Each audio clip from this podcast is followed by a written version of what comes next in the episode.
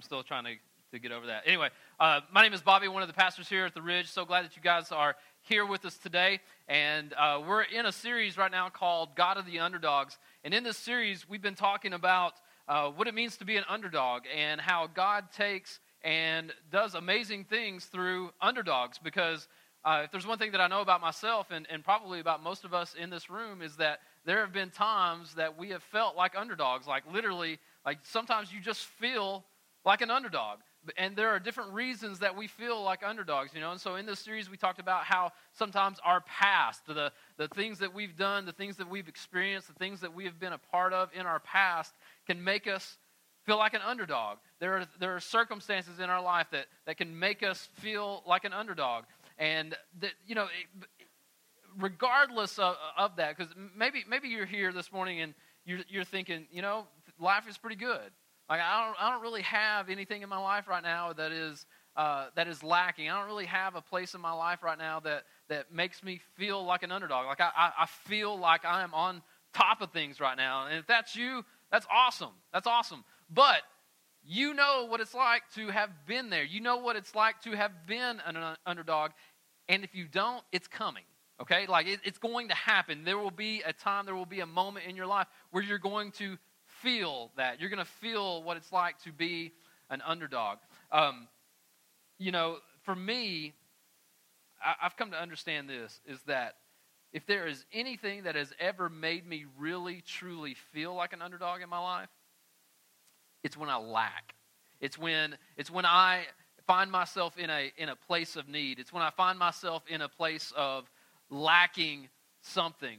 Because every single one of us in this room, we have all been in that place, right? Maybe some, some of you are here that this morning where, where you're in a place of lack. You're in a place of need. You're in a place where, where there is a place in your life where you lack something. And I want you to be very careful about this too, because I want you to understand this that being in a place of lack isn't necessarily being in a place of needing or wanting just material things. Like we can, we all want material things, right? Like there are all, there's every one of us has a list of stuff that we're like, man, I really want this, right? But I'm not talking about the things that we want. I'm talking about the things that we need, the places of lack where there is an emptiness in our lives right now.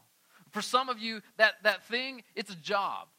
You, you, you have a place of, of lack because, because you need a, a, job. You, you want a job. You want to be able to provide for your family, but you lack a job. And so lacking a job makes you feel empty. Others of you, there's a place of lack in a relationship, whether it be through a friendship, maybe it be with a boyfriend or a girlfriend, maybe it's in your marriage, but, but you lack substance. You lack something there, something, and, and all of those things, when they begin to, to pile on top of us, it makes us feel like an underdog.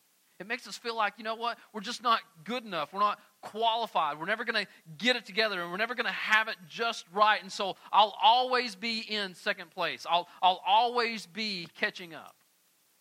That's what it means to, to, to be an underdog. But, but when we find ourselves in these places of lack, in these places of need, there's nothing that will make us feel more like an underdog than being in those places. And some of you are in those places this morning. Some of you have been in those places for a really long time.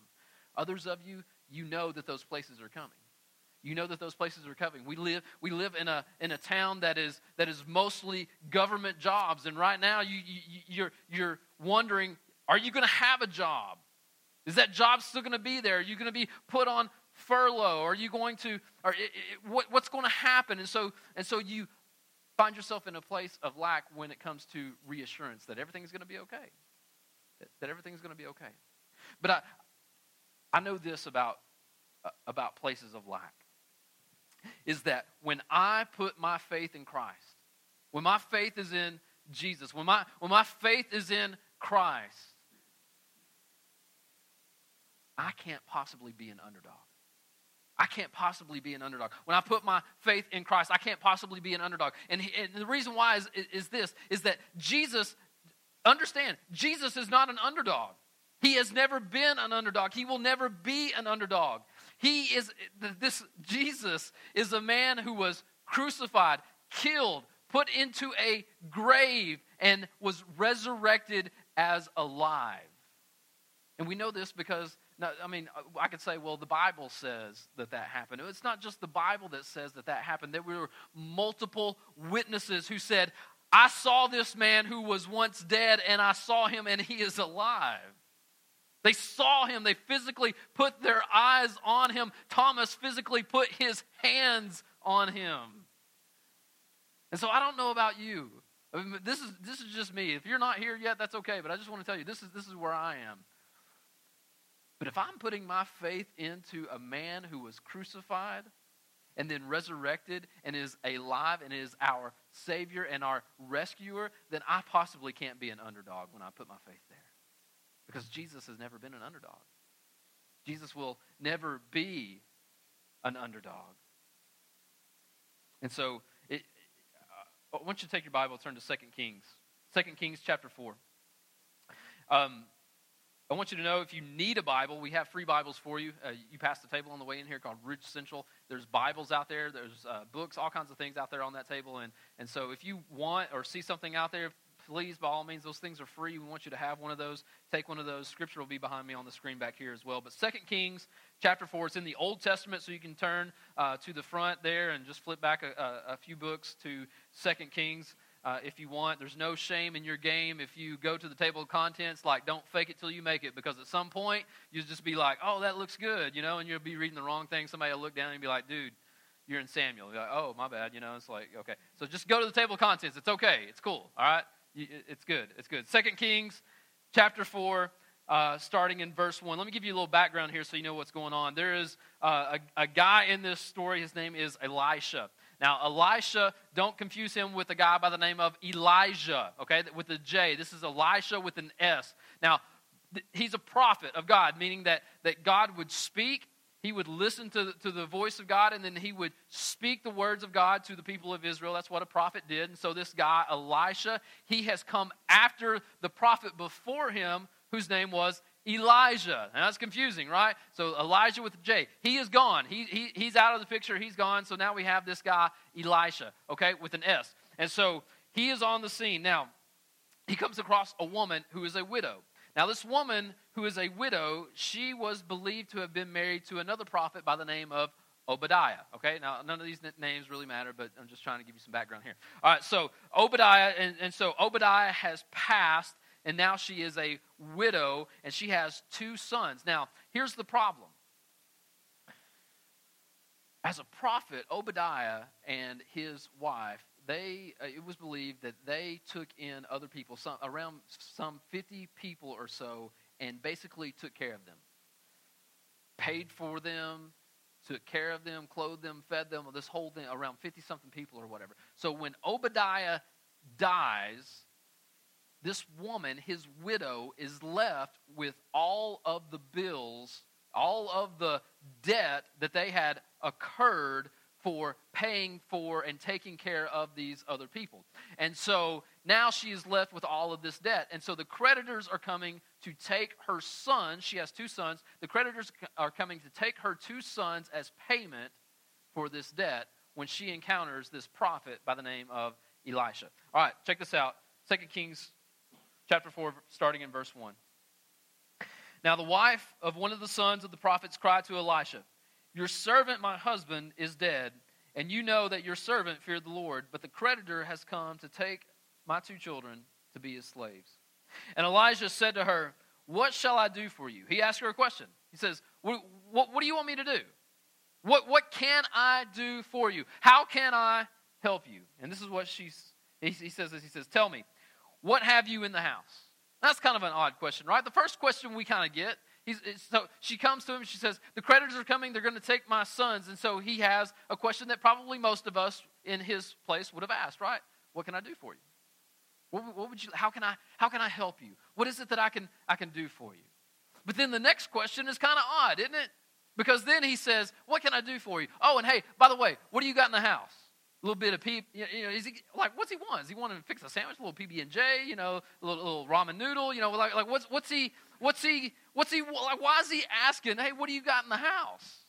You know, you got a recliner, 40 inch TV, can I watch the game? Like, I mean, what, what, what's going on, right? Some of y'all like 40 inch TVs. You anyway, but like, so uh, that's all I got. It's what I'm working with, okay? So he, he, he asked, What do you have in the house? Kind of an odd question. There's a point to it. Listen to what she says. And she said, Your servant has nothing in the house except a jar of oil. Says, What do you have? What do you have in the house? And she says, I, I have nothing in the house. And so her, her first answer is, I have nothing. Now, understand this about, uh, about this widowed woman. This widowed woman has, she has what we call major problems. Every one of us in this room, we, some, now some of you have some major problems, but every one of us in here, we have entry level problems. You know what an entry you know what the difference between an entry level problem is and a major problem? See, the, the problem is, is that sometimes we take our entry level problems and we turn them into major problems. But they're all, all, all they really are is entry level problems. For, I'll give you an example of an entry level problem. The Vols lost in overtime yesterday. I was upset. That's an entry level problem. It's not a major problem. For some people, it's a major problem. It shouldn't be a major problem. It's an entry level problem. You called Domino's and asked for sausage and you got pepperoni. You lost your lid over that. That's an entry level problem. All right? That is an entry level problem. The latest selfie that you took on Instagram got zero likes. You're upset. That's an entry level problem.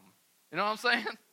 That funny little quote and picture and cat thing that you posted on Facebook.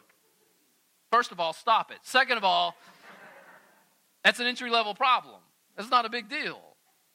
But we make it a big deal sometimes, don't we? We turn those things into big deals. But, uh, you know, truthfully, though, some, some of you have major problems. And those, like, like this widow, this widow has a major problem. This is not an entry level problem. This is a major problem. The creditors are going to come and take her children away. Some of you would like that. But she was upset about it. She was upset about it. She didn't want this to happen. She had a debt that she could not pay, and so she's asking Elisha for help. And Elisha makes himself available. He says, How can I help you? What can I do for you?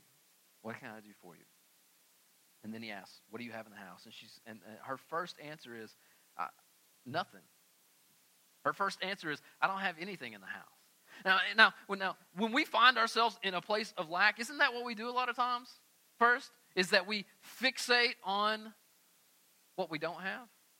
Like we look and, and, and, like when we when we find ourselves in a place of lack, like the only thing that we can focus on is what we don't have.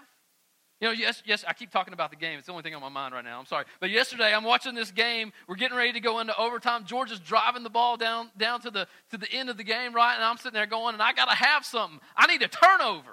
I need Georgia to turn over the ball. They didn't turn it over. Entry level problem again, not a major problem. But listen, sometimes what we do is that we focus on what we don't have. We say, man, I, I, I don't have a job. I don't have a, I don't have a good marriage. I don't, I don't have a good relationship. I don't have good children. I don't have, you know, I don't have a lot of money. I don't have a nice house. I don't have, here, here's my favorite, I don't have anything to wear right? Most of us have enough clothes in our closet to clothe the small village, right? But but we don't have anything to wear. But like you know, so so we we focus on what we don't have, and so when we focus on what we don't have, what we tend to do is we forget about what we do have, and so we miss the blessing. When we focus on what we don't have and forget to focus on what we actually do have, we miss the blessing. Most of the world most of the world, with the exception of America, most of the world lives on less than $2 a day. I bet most of us could probably find $2 in our washing machine. Or at least in our couch, right? If you're brave enough to, to go there. But you have kids, you know what I'm talking about. But we'll fixate on, on what we don't have too often and forget how blessed we really are. So, what do you do when you don't have much? What do you do when you find yourself in a place of lack? What do you do when you find yourself in a, in a place of need? I, I, would, I would say it like this, because this is the principle that Elisha teaches uh, here that we'll see in just a minute, is that we have to stop waiting on what we don't have and start working what we do have. We have to stop waiting on what we don't have and start working what we do have. And for those of you that, that, are, that are with me on this, let give, me, give you a little hip hop illustration. You got to shake what your mama gave you. Okay? Nobody? Anybody? Come on, somebody. Don't leave me up by myself. Oh, thank you. All right. So, like, you gotta, you, you got, you gotta work. Stop waiting on what you don't have, and start working what you do have. Let me show you how. Let me show you how this works out. Listen to what. Listen to what the woman says. Elisha says, "What do you have in the house?" And she says, "I have nothing except a small jar of oil." She's got something. She's got something. This oil thing. Oil, you're like, I mean, this, we're not talking about Crisco and baking cakes. This is, this is good. Like, this oil is very valuable. It was extremely valuable at this time. They would use this oil for lots of different things. And so, anytime that you would have oil, you would, you would have something of value. And so, verse 3, listen, listen to what happens in verse 3. Then he said, Go outside, borrow vessels from all your neighbors, empty the vessels, and not too few. And so he says, Go get a bunch of empty jars. Then go in and shut the door behind yourself and your sons and pour into all of these vessels. And one is full, set it aside. And so, what he's telling the woman, he says, I want you to actually work what you do have. I want you to, I want you to use what you do have. I want you to take the oil and I want you to do something with it. Because God can always do more with a little. God can do a lot with a little. God can do a lot with a little. And so when we find ourselves in a place of lack and we say, I don't have blank, fill in the blank. That's up to you. I don't know what your blank is, but you fill in the blank. I don't have blank. I need blank. I lack blank. But what do you have? What do you have in the house? What do you, what do you have? What do you have? Because you, you probably have something. And God can actually take what you do have and multiply it and use it to fill your place of lack. Because listen, if you have if you have a little bit of faith, what can God do with a little bit of faith? Because maybe maybe you lack faith. You say, you know, I, I lack some faith to take that next step right now. I lack faith to take this next step in my life with this next relationship, with this next thing. I lack the faith to take this next place or this next step with God. But but I only have a, I have a little bit of faith. You know what God can do with a little bit of faith? Jesus said, if you have a little bit of faith, as in faith as tiny as a mustard seed, what do you say? He said, you tell the, a mountain to move and it will move. You got a little bit of faith, God can use a little bit of faith. What about, you know what? I, I, I find myself in a, in a place of lack, in a, in a place of need. There was, there was a story where, where Jesus was with a, a whole bunch of people, as in thousands of people, probably around 10,000 people, and they were hungry. They needed food, they needed provision, they needed to be provided for. And so, what did Jesus say? He said, What do you have? And he was asking a little boy. What did the little boy have? He had some fish and chips, right? He had some bread, he had some fish. Jesus took it and he blessed it, and it multiplied and fed over 10,000 people when you count the women and the children in the, in the crowd. And then there were leftovers. There were leftovers after that. So it wasn't that they, they were all filled with, with what God blessed them with. They were, there, they were filled up. Got a little bit of bread, a little bit of fish, God can multiply it. Got a little, little bit of doubt. You doubt that God is maybe just a little bit, like there's a little tiny piece of doubt in your life where you doubt that God is really who He said He was. And maybe you doubt a little bit that, that he's going to do everything that, that this book, that this Bible says that he promises he will do. And so you got a little bit of doubt. What can God do with a little bit of doubt? What do you have in the house? I got a little bit of doubt. That's what I got in the house. Thomas had a little bit of doubt. One of the disciples who was with Jesus had a little bit of doubt. Although, and I love the story about Thomas because although Jesus on multiple occasions told all of his disciples, he said, Hey, I'm going to be killed, but I'm coming back. Like he told them that, like as plainly as could be. He told them what was going to happen. And so when Jesus was crucified and he's resurrected, and Mary comes back to, to the room and is like, He is alive, he is resurrected, I saw him. And Thomas is like, Uh uh-uh. uh no, you didn't. I'm not going to believe you until I put my hands in his wounds. Thomas had a little bit of doubt. What can God do with a little bit of doubt? He can multiply it and he can fill it to give us reassurance. Jesus shows up and is like, Thomas, what's up? Boop, touch it. Right? I mean, that's what, that's what happens. I don't think he did the boop. I mean, maybe he did. I don't know. But, you know, he could have. Jesus is kind of fun like that. I mean, he walked through a door that was locked. I mean, you know what I'm just saying? I mean, he just walked up, what's up, y'all? I mean, that would have been crazy. So, like, Jesus, he took a little bit of doubt and he and he filled it. He that's what God does. God is a, he is that's why we look at Jesus. He's a provider. He's a provider.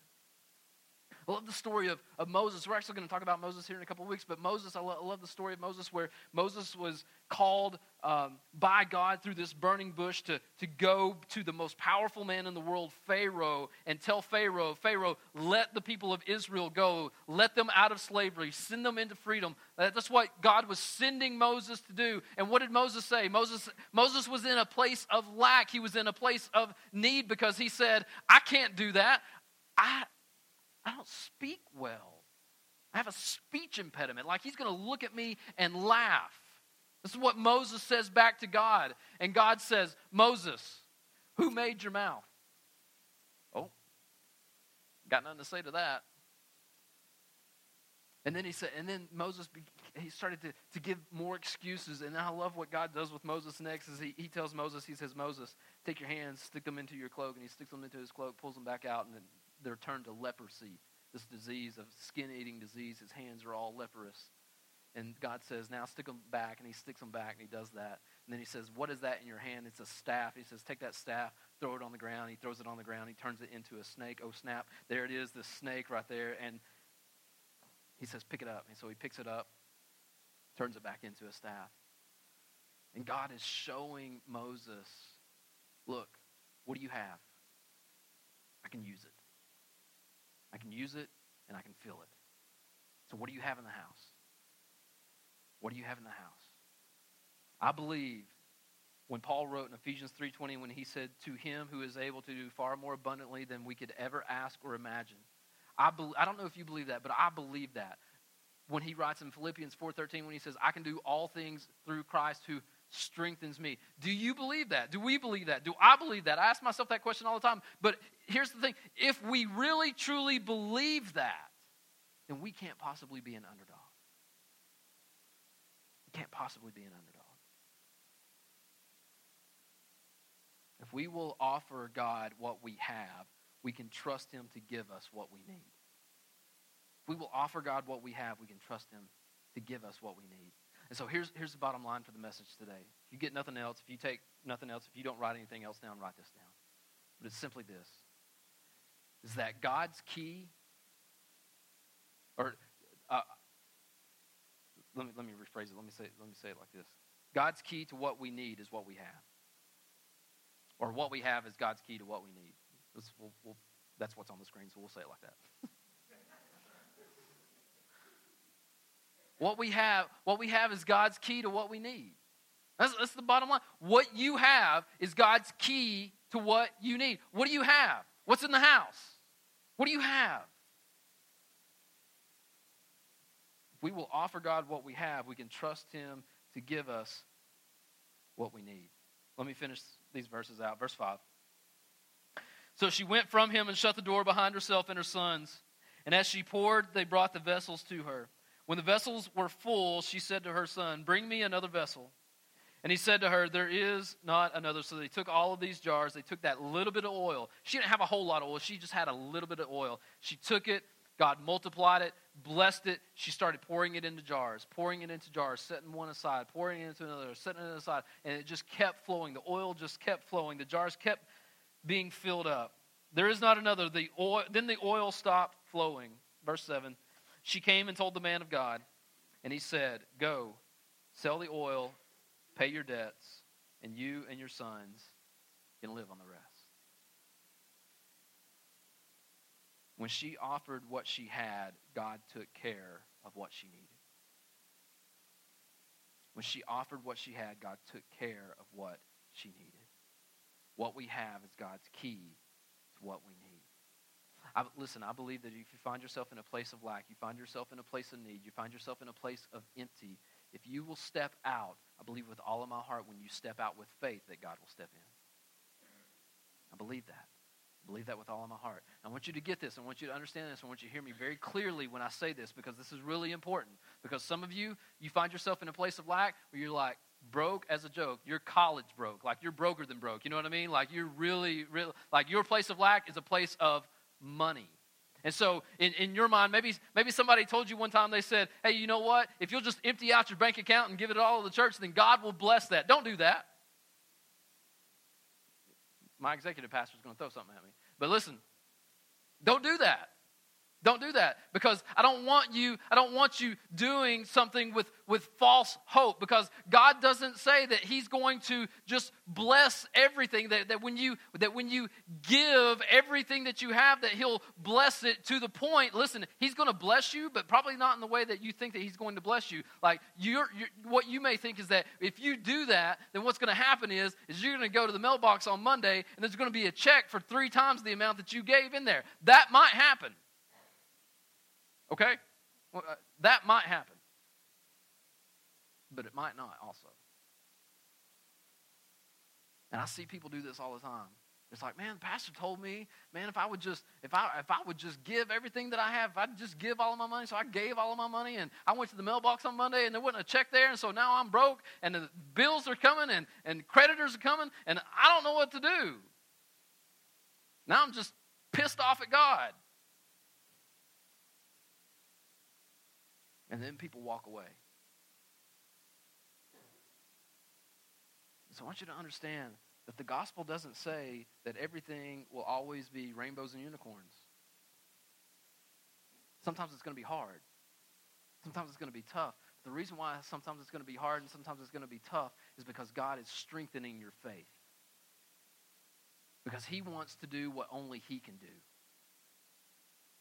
so that our faith will be multiplied so that when we bring what little faith that we have, when God steps into it, when we step out in that, that God steps in. Does that make sense? What we have is God's key to what we need.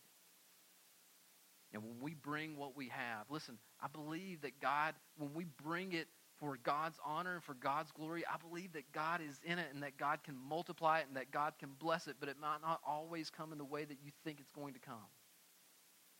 Because God tells us that He takes care of all of our needs, not all of our wants. And that's just the truth of the gospel. We, um, here at the Ridge, we, when you walk in here, I, I told you about it a minute ago, but when you walk in here, there's a table out there called Ridge Central. And on that table, there is resources, free books, all kinds of things. There's a book out there called how Good is Good Enough by Andy Stanley. It's a fantastic book. It's only like 90 pages. I, if you don't have that book, I encourage you to just pick it up on your way out of here um, when you leave here in a few minutes. But uh, that, that book is, is a great book. And, and we offer all of that stuff for free those Bibles, the books. I mean, I think everything out there on the table is absolutely free, except for the t shirts. But um, if you need one of those, we'll give you one of those too. But, uh, you know, like everything out there is, it's free, it, it costs you nothing. But for us as a church, we don't get it for free. It actually cost us something. It, as a matter of fact, it cost us a lot of something. It cost us a lot of money to be able to offer those resources to you guys for free. I'm not telling you that so you write a check. Listen, I want you. I just, there's a story to this, okay? It, it, co- it costs somebody something. It, it costs us something. And so there are times like uh, by the end of today, a lot of y'all, you're going to go out there, you're going to grab that book, How Good is Good Enough, and we're not going to have any. And so, Rusty, you're going to have to order some more books on, on Monday. And so, when we have to order some more books on Monday, we're going to look at things we're going to go, man, that costs a lot of money. Man, that's, gosh, ugh, do we have that? I don't know if we have it. But you know what? Every single time from the very beginning, as in day one of this church, we have always had a resource table with free books on it from day one. And it cost us money to do that. But listen, the only reason I tell you this is this is that we have no doubt in our minds that if we will bring what we have, God will use it. And we've seen it happen over and over and over and over again. So we don't look at the cost. We're not. We don't look at that and go, man. You know, it's not like a begrudgingly like we. I don't have to, you know, hold Rusty down and be like, write the check. You know, you know that kind of thing. Like we don't. We don't have to do that. Uh, we do it. We do it lovingly and because we want to. But but here's the thing: that book, How Good Is Good Enough. I got a phone call from a woman not too long ago, and she called here at the church, picked up the phone, said hello. She said, she said, you don't know who I am. I don't know you really. She said, but I want you to know that my son recently visited your church, and he picked up a copy of this book, How Good is Good Enough by Andy Stanley, and he read it like in one sitting, like he read it in about 45 minutes, and he didn't put it down in his room.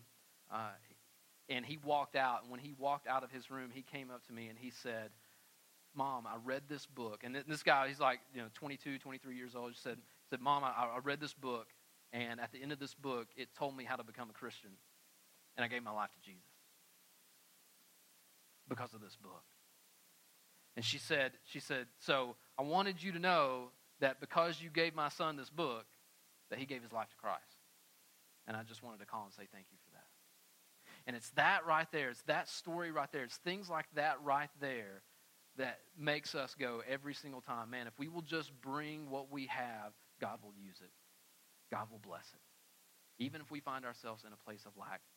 Because what we have is God's key to what we need. 2 Corinthians 4 7. Let me find it. Hold on, I'm going to go to the table of contents. No, I'm just kidding. All right, 2 Corinthians, 2 Corinthians 4 7 says this. It says, But we have this treasure in jars of clay to show that the surpassing power belongs to God and not to us. But we have this treasure in jars of clay. I want you to understand that you and I are these fragile jars of clay.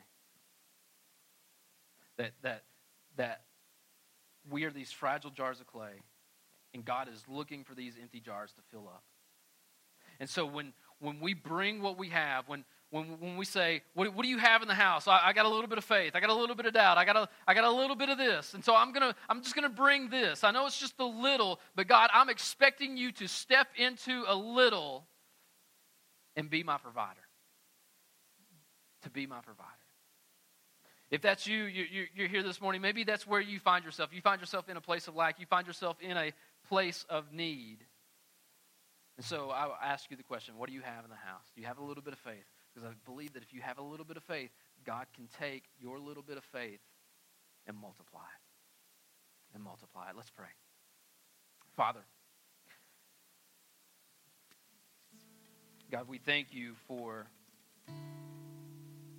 your word this morning, God. We thank you for how you have spoken to us, God, for how you have um, just stepped into uh, stepped into our world this morning. You've always been there, but God, we just we're just thankful that that we are very aware of you right now.